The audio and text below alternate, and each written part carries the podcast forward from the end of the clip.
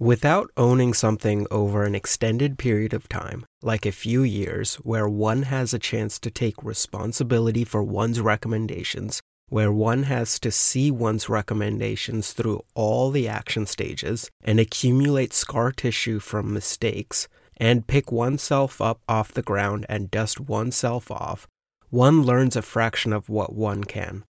Coming in and making recommendations without owning the results without owning the implementation, I think is a fraction of the value and a fraction of the opportunity to learn and get better. Those are words from Steve Jobs. Specifically, there, he's talking about the concept of skin in the game. That is exactly what we will be covering today.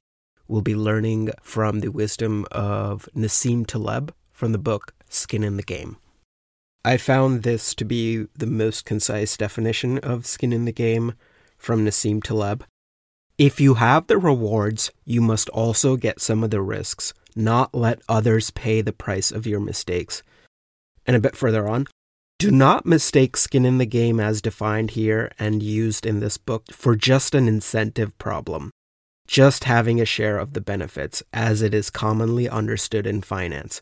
No, it is about symmetry more like having a share of the harm, paying a penalty if something goes wrong.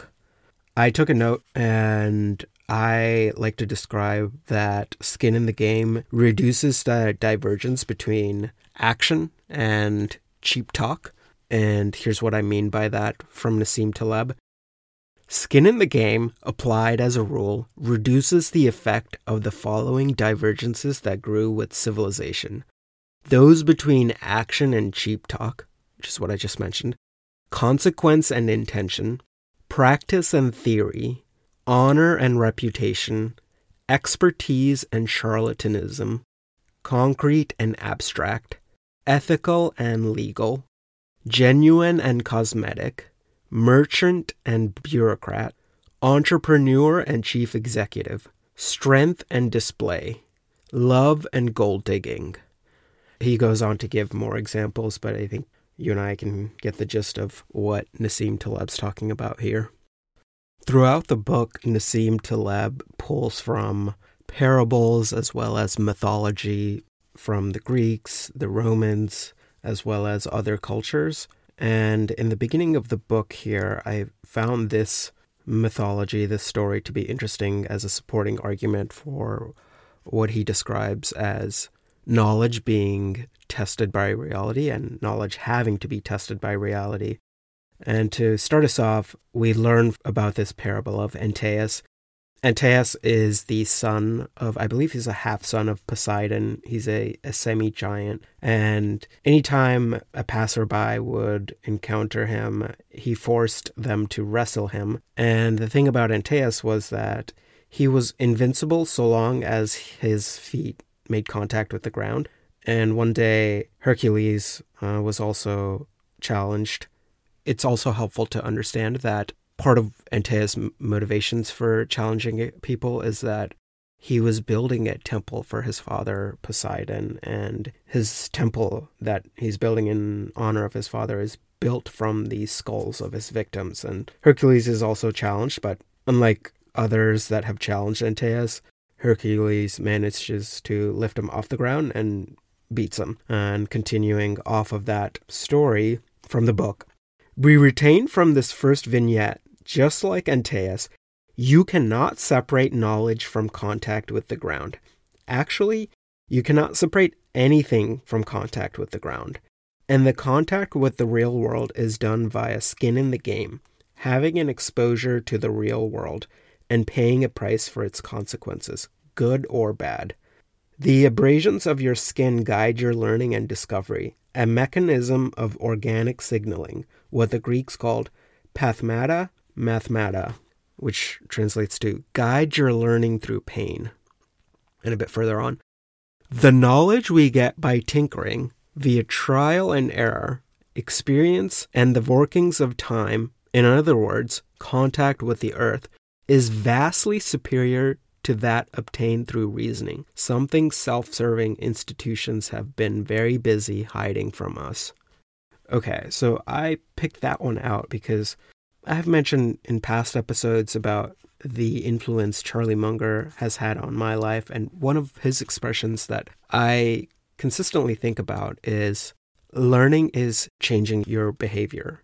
And I think that's particularly relevant here in that the reason why learning is changing your behavior is because ultimately, I think changing your behavior is contact with reality.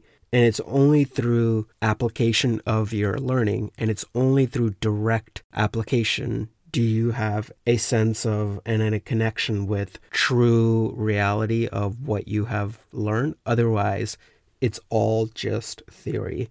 And that's particularly why I made the connection there. And it's something that you and I can learn going forward and take away from the concept of skin in the game as well. Okay, I want to start us off with a definition of bureaucracy, which I think will set us up for this next section here from Nassim Taleb. Bureaucracy is a construction by which a person is conveniently separated from the consequences of his or her actions. This next section is called I Am Dumb Without Skin in the Game. Let us return to Pathmata Mathmata, learning through pain, and consider its reverse, learning through thrills and pleasure. People have two brains one when there is skin in the game, one when there is none. Skin in the game can make boring things less boring.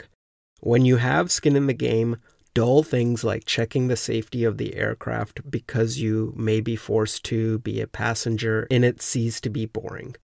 If you are an investor in a company, doing ultra boring things like reading the footnotes of a financial statement, where the real information is to be found, becomes, well, almost not boring. Throughout the book, Taleb is very critical of this notion of interventionism, policy making that typically happens in places like DC. From his perspective, I think the best way to understand it is through what he calls via negativa. And so I want to read this part to you. Systems learn by removing parts via negativa. And the definition via negativa. The principle that we know what is wrong with more clarity than what is right and that knowledge grows by subtraction. Also, it is easier to know that something is wrong than to find the fix. Actions that remove are more robust than those that add because addition may have unseen, complicated feedback loops. Okay, and building on the principle of via negativa, we are now introduced to what's called the silver rule. You may have heard of the golden rule, which is do unto others as you would have them do unto you. Um, and so from the book, the golden rule wants you to treat others the way you would like them to treat you. The more robust silver rule says, do not treat others the way you would not like them to treat you. More robust? How? Why is the silver rule more robust? First, it tells you to mind your own business and not decide what is good for others. We know with much more clarity what is bad than what is good. Hang on to both Via Negativa and Silver Rule because we'll come back to that further on in the book. But first, I want to introduce you to some advice from Taleb. I, tied, I wrote a note called Actions Speak Louder Than Words, and you'll see why here. From Taleb we are much better at doing than understanding. You may not know in your mind where you're going, but you know it by doing. And so the explanation here from Taleb is that even economics is based on the notion of revealed preferences. Uh, so to pause there, I, I've heard of this concept of stated preferences versus revealed preferences. And the way I understand it is that stated preferences are what you claim as the things that you want, whereas revealed preferences are the actions that you actually take to help articulate or help explain on what your true intentions and what your true desires are. And so, building off of that, what people think is not relevant. You want to avoid entering the mushy, soft, and self looping discipline of psychology.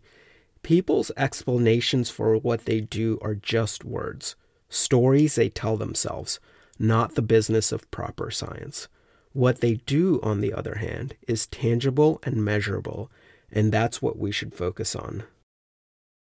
As you can as you can already tell, Taleb likes to he doesn't mince his words. He takes a lot of shots at not only things he doesn't agree with, but also direct shots at people that he is not fond of. And I will leave a lot of those out because I think the, the underlying points and the underlying principles are more important for us to learn from. Um, but nonetheless, I do want to call out that he is uh, a very brash individual and his persona even comes out in, in places like uh, social media as well. But first, I want to take us further into a section I've called Soul in the Game, so from Taleb. Anything you do to optimize your work, cut some corners, or squeeze more efficiency out of it and out of your life will eventually make you dislike it. Artisans have their soul in the game, and explaining that point, primo. Artisans do things for existential reasons first, financial and commercial ones later. Their decision making is never fully financial, but it remains financial. Secundo, they have some type of art in their profession. They stay away from most aspects of industrialization. They combine art and business. Tertio, they put some soul in their work. They would not sell something defective or even of compromised quality because it hurts their pride. Finally, they have sacred taboos, things they would not do even if it markedly increased profitability. So far, we have been introduced to the concept of skin in the game. Supporting all of this are a set of key big ideas, the first of which is what I've called avoiding intermediaries. Let's start on that. From Taleb. One of the best pieces of advice I have ever received was a recommendation by a very successful and happy older entrepreneur, Yossi Vardi, to have no assistant. The mere presence of an assistant suspends your natural filtering, and its absence forces you to do only things you enjoy and progressively steer your life that way. By assistant, here I exclude someone hired for a specific task, such as grading papers, helping with accounting, or watering plants, just some guardian angel overseeing all of your activities. This is a via negativa approach, you want maximal free time, not maximal activity, and you can assess your own success according to such metric. Otherwise, you end up assisting your assistants, or being forced to explain how to do things, which requires more mental effort than doing the thing itself. In fact, beyond my writing and research life, this has proved to be a great financial advice as I am freer, more nimble, and have a high benchmark for doing things, while my peers have their days filled with unnecessary meetings and unnecessary correspondence. Building on the concept of avoiding intermediaries from the book a little further on, if you want to study classical virtues such as courage or learn about Stoicism, don't necessarily look for classicists. One is never a career academic without a reason read the texts themselves Seneca, Caesar, or Marcus Aurelius when possible. Or read commentators on the classics who were doers themselves, such as Montaigne, people who at some point had skin in the game, then retired to write books. And here's, I think, the key point here avoid the intermediary when possible, or forget about the text, just engage in acts of courage.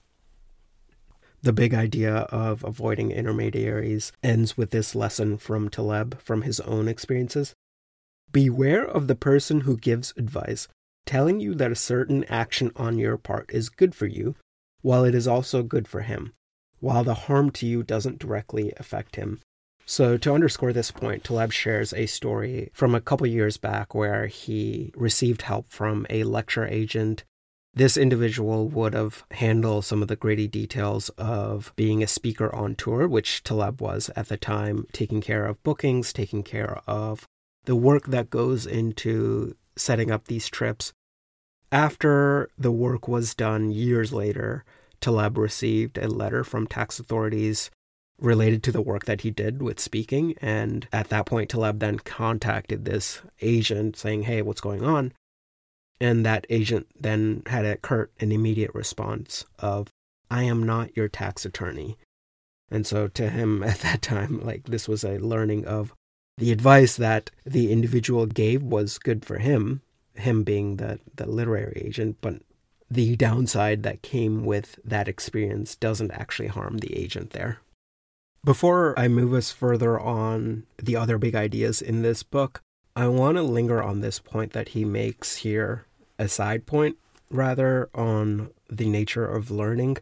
This is actually my second time going through this book. The first time was in audiobook format back maybe it was 3 years ago at this point, and as I've thought about my own reasons for rereading books and going through books multiple times, this particular point resonated with me here where he says, Learning is rooted in repetition and convexity, meaning the reading of a single text twice is more profitable than reading two different things once, provided, of course, that said text has some depth of content. And I'm reminded so last week we studied the wisdom of Ben Franklin, and if you recall, Franklin had his own method of learning, particularly through virtues that he tried to cultivate. And the way he did that was he would carry with him an index card listing out all of the 13 virtues he wanted to practice day in, day out, and would mark them off anytime he successfully was able to practice them. And to me, what that reinforced was this notion of repetition as a way to truly learn. Earlier, I mentioned this principle of learning is changing behavior. And I'm reminded not only from Taleb here, but also from other individuals who we've studied that changing behavior is also a byproduct of repetition. And so this is something that you and I can take away here is that learning is rooted in repetition, and through repetition comes changing of behavior. So far in the book, we've been introduced to skin in the game in a symmetrical fashion, which is all to explain that whatever benefits you hope to accrue, you should also be prepared to take the same amount of proportional risk to receive said benefits. Now we're introduced to Taleb's other big idea, which is the minority rule. And here from the book, the explanation of the minority rule the minority rule will show us how all it takes is a small number of intolerant, virtuous people with skin in the game in the form of courage for society to function properly. And so the way he explains it is that minority rule is an asymmetric form of skin in the game in that it is not a proportional form. To help articulate the minority rule, let's learn from a couple examples here from the book and from Taleb a strange idea hit me. The kosher population represents less than three tenths of a percent of all residents of the United States. Yet, it appears that almost all drinks are kosher. Why? Simply because going full kosher allows the producers, grocers, and restaurants to not have to distinguish between kosher and non kosher for liquids, with special markets, special aisles, separate inventories, different stocking sub facilities and the simple rule that changes the total is as follows. A kosher or halal eater will never eat non kosher or non halal food, but a non kosher isn't banned from eating kosher. Or rephrased in another domain, a disabled person will not use a regular bathroom, but a non disabled person will use the bathroom for disabled people. Another example do not think that the spread of automatic shifting cars is necessarily due to a majority preference. It could just be because those who can drive manual shifts can always drive automatic, but the reverse is not true. And we also have from Taleb this, what he calls the beer wine asymmetry and the choices made for parties. Once you have 10% or more women at a party, you cannot serve only beer. But most men will drink wine, so you only need one set of glasses if you only serve wine. Taleb even applies the minority rule to the adoption of the spoken language from the book. It all started with the asymmetric rule that those who are non native in English know bad English, but the reverse, English speakers knowing other languages, is less likely. So I took a note here. I, I actually wondered if the minority rule adoption also applies to programming languages. And admittedly, I didn't do too much digging in here, but I, I do think it applies in that the adoption and disadoption, if that's a real word, of programming languages also is a result of a passionate minority of individuals. And I've seen that in uh, languages like Python as well as Rust have come from a passionate group of individuals that have adopted in a particular subdomain, namely for Python in, in areas like data science, which have allowed it to gain foothold, uh, or even outside of it to become a um, dominant force, rather. So I, I do think it carries over, and I would encourage us, for you and I, to think about that some more in, in identifying other areas of life where the minority rule does apply.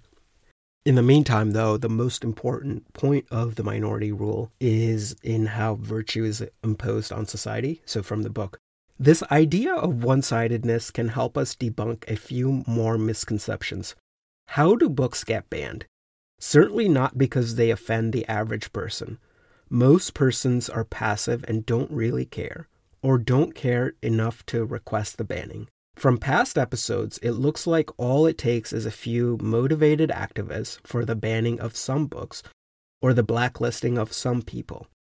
The great philosopher and logician Bertrand Russell lost his job at the City University of New York owing to a letter by an angry and stubborn mother who did not wish to have her daughter in the same room as the fellow with a dissolute lifestyle and unruly ideas. The same seems to apply to prohibitions at least to the prohibition of alcohol in the United States, which led to interesting mafia stories. And then Taleb ends Let us conjecture that the formation of moral values in society doesn't come from the evolution of the consensus.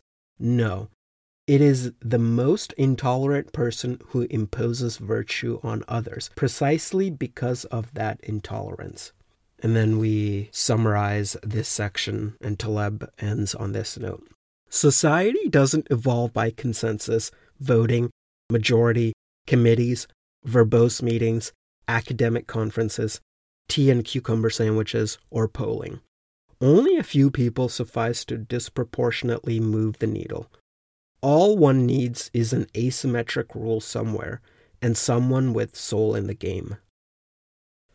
The next big idea that Taleb articulates and lays out in Skin in the Game has to do with employment and what it means to be an employee. But before we get to that, I want to share this idea that he pulls out in this book, uh, which is from an economist, Ronald Coase, who has uh, this thing called Coase theory of the firm. So I want to read this to you and then lay out some supporting arguments here.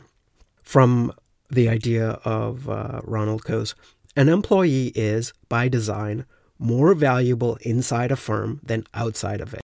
That is, more valuable to the employer than the marketplace. And then Coase was the first to shed light on why firms exist. And for him, him being, I, I think it's confusing, but him being um, a firm or a company. Contracts can be too costly to negotiate due to transaction costs. The solution is to incorporate your business and hire employees with clear job descriptions because you can't afford to take legal and organizational bills for every transaction. And so I took a note here, which I laid out the question why is the company the size it is? And this is an idea that I also learned from Naval Ravikant, who is an angel investor as well as an entrepreneur. He's got a lot of interesting ideas, but one that he's talked about that I hope to cover in more detail one day is this notion of the size of a company is shrinking, uh, particularly these days as we've evolved both the way people work in digital fashion, but also in the way tooling is built.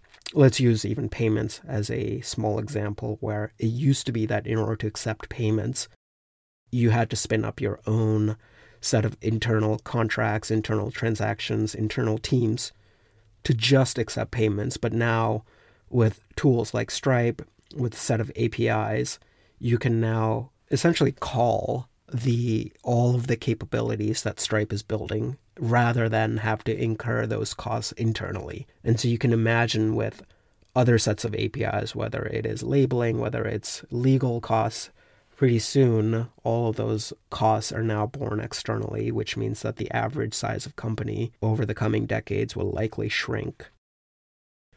I pulled that out because I thought that was an interesting side point, but it's also a good setup for the big idea from Taleb here on being an employee from the book.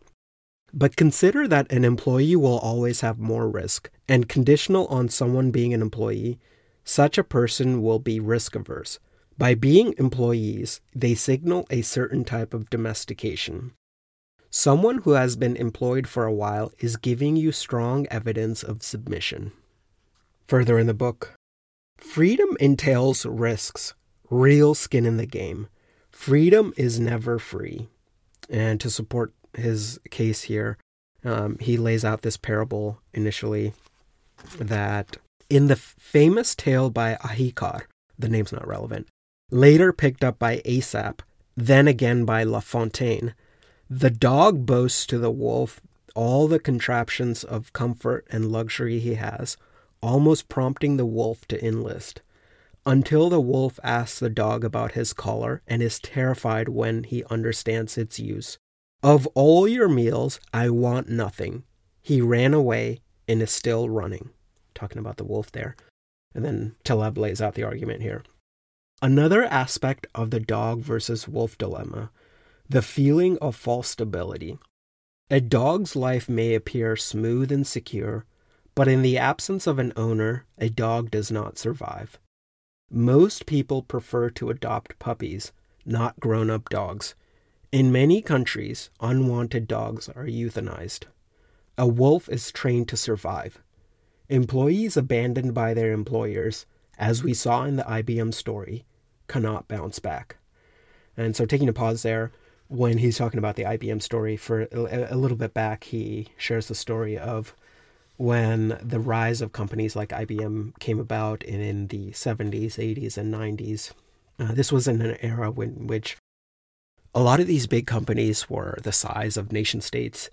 And that was particularly new in this time of history. And that led to this interesting way of working and the way people congregated, where in places like IBM, you had these uh, effectively lifers, these employees that had been around for 20, 30 years working for the company. And all they saw was a future in which IBM would continue to dominate they dressed the same, they talked the same, they adopted the same set of internal jokes and lingo. But then over the course of the 90s, as other rival firms came up, namely Microsoft, that existentially put a threat to IBM's own stability. And these lifers, these IBM employees that have been around for decades, were laid off. And Taleb makes the case that those individuals weren't properly positioned. They weren't able to find another job as easily outside of IBM because all they knew was IBM. And then Taleb lays out another argument here. What matters isn't what a person has or doesn't have. It is what he or she is afraid of losing. The more you have to lose, the more fragile you are. And then lastly, it is no secret that large corporations prefer people with families. Those with downside risk are easier to own, particularly when they are choking under a large mortgage. And of course, most fictional heroes, such as Sherlock Holmes or James Bond, don't have the encumbrance of a family that can become a target of evil, say Professor Moriarty. So, moving on, like Taleb also makes the case that it isn't just where you work and how your form of employment is. Even just having financial freedom isn't enough to truly be free. Having family obligations, having things of value that you could possibly lose are also uh, things that would prevent you from truly being free. And it's not to make the case that freedom is everything, but what really is that Taleb's trying to make the argument that freedom, true freedom, is very, very difficult to attain. And so, another point that he makes here is that intellectual and ethical freedom requires the absence of the skin of others in one's game, which is why the free are so rare. I cannot possibly imagine the activist Ralph Nader when he was the target of large motor companies, raising a family with 2.2 kids and a dog. The details here are missing, but Uh, I think at one point, Ralph Nader was making a case against large companies like General Motors, and um, he encountered a lot of threats, personal threats to both himself as well his family. Taleb's making the argument that even himself, and the only reason why he was able to do what he was, was that he didn't have uh, the conflict of other people that he had to worry about. And Taleb even makes the case here that to be free of conflict, you need to have no friends. Next, I want to introduce us to Taleb's other big idea, which is the Lindy effect. Or another way to understand the Lindy effect is that simply time is the expert. So, to understand Lindy effect, let's get a glimpse into the origin story from the book. Lindy is a deli in New York, now a tourist trap, that proudly claims to be famous for its cheesecake, but in fact has been known for 50 or so years by physicists and mathematicians thanks to the heuristic that developed there. Actors who hang out there gossiping about other actors discovered that Broadway shows that lasted for, say, 100 days had a future life expectancy of 100 or more. For those that lasted 200 days, 200 more. The heuristic became known as the Lindy effect, which is why time is the expert makes sense. Further on, in probability, volatility and time are the same. The idea of fragility helped put some rigor around the notion that on, the only effective judge of things is time. By things, we mean ideas, people, intellectual productions, car models, scientific theories, books, etc. You can't fool Lindy. Books of the type written by the current hotshot op ed editor at the New York Times may get some hype at publication time, manufactured or spontaneous, but their five year survival rate is generally less than that of pancreatic cancer and a little bit further on what can be classified as Lindy. Only the non perishable can be Lindy. When it comes to ideas, books, technologies, procedures, institutions, and political systems under Lindy, there is no intrinsic aging and perishability. A physical copy of War and Peace can age, particularly when the publisher cuts corners to save 20 cents on paper for a $50 book. The book itself, as an idea, doesn't. Note that thanks to Lindy, no expert is the final expert anymore, and we do not need meta experts judging the expertise of experts one rank below them. Fragility is the expert, hence, time and survival. And I really like this maxim burn old logs, drink old wine, read old books, keep old friends. I really love this big idea here because I think it helps shape a lot of what we're trying to do with this podcast together, which is to learn from timeless books, timeless people, and really build a foundation of learning that isn't going to expire. And it's what I consider to be the root of all wisdom are the timeless ideas that will carry on. Speaking of timeless ideas from the book, if you hear advice from a grandmother or elders, odds are that it works 90% of the time. So, grandmother's wisdom is Lindy. And speaking of reading old books from Taleb, it is critical that it is not just that the books of the ancients are still around and have been filtered by Lindy, but those populations who read them have survived as well. While our knowledge of physics was not available to the ancients, human nature was. And so that's exactly what we're doing here, which is to study from the ancients and study what is Lindy. I think that the big idea here is that these ideas aren't new. Human nature isn't changing. So, whatever common wisdom we've heard in the past, it's because they're not new. And most often, what we do hear consistently, time and time again, are probably old ideas, just repackaged.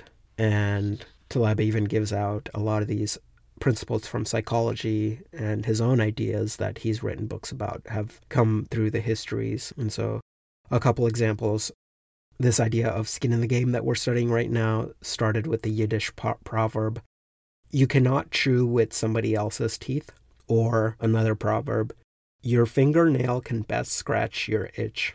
The notion of time discounting.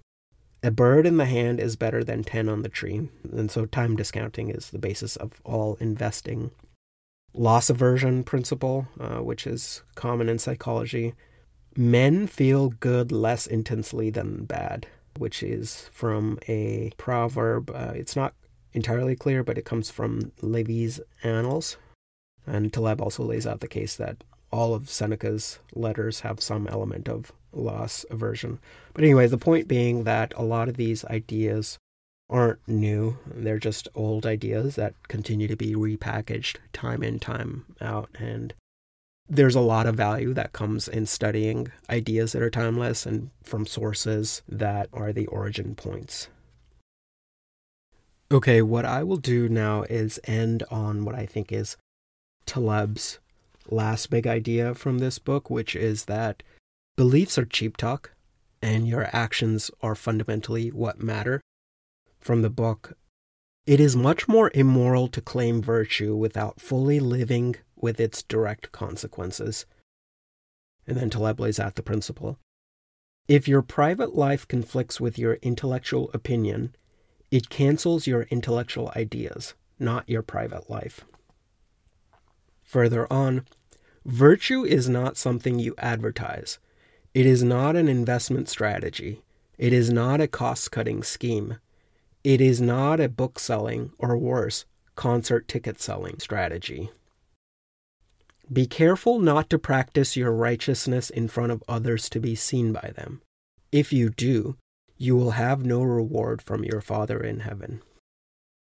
I thought this section was quite interesting because this is the first time I've personally heard of what virtue entails. And so this section is called Virtue is About Others and the Collective. From the scaling property, we can safely establish that virtue is doing something for the collective, particularly when such an action conflicts with your narrowly defined interests. Virtue isn't just being nice to people others are prone to care about, so true virtue lies mostly in being nice to those who are neglected by others, the less obvious cases, those people that the grand charity business tends to miss, or people who have no friends and would like someone once in a while to just call them for a chat or a cup of fresh roasted Italian style coffee. Taleb even lays out that virtue can exist in an unpopular fashion, and particularly sticking up for the truth. So from Taleb here, sticking up for truth when is when it is unpopular is far more of a virtue because it costs you something, your reputation. If you are a journalist and act in a way that risks ostracism, you are virtuous. Some people only express their opinions as part of mob shaming when it is safe to do so, and in the bargain think they are displaying virtue. This is not virtue, but vice, a mixture of bullying and cowardice. And speaking of the inverse of cowardice, which is courage, Taleb ends on this section called Take Risk. Finally, when young people who want to help mankind come to me asking, What should I do? I want to reduce poverty, save the world, and similar noble aspirations at the macro level. My suggestion is Number one, never engage in virtue signaling. Number two, never engage in rent seeking. Number three, you must start a business. Put yourself on the line.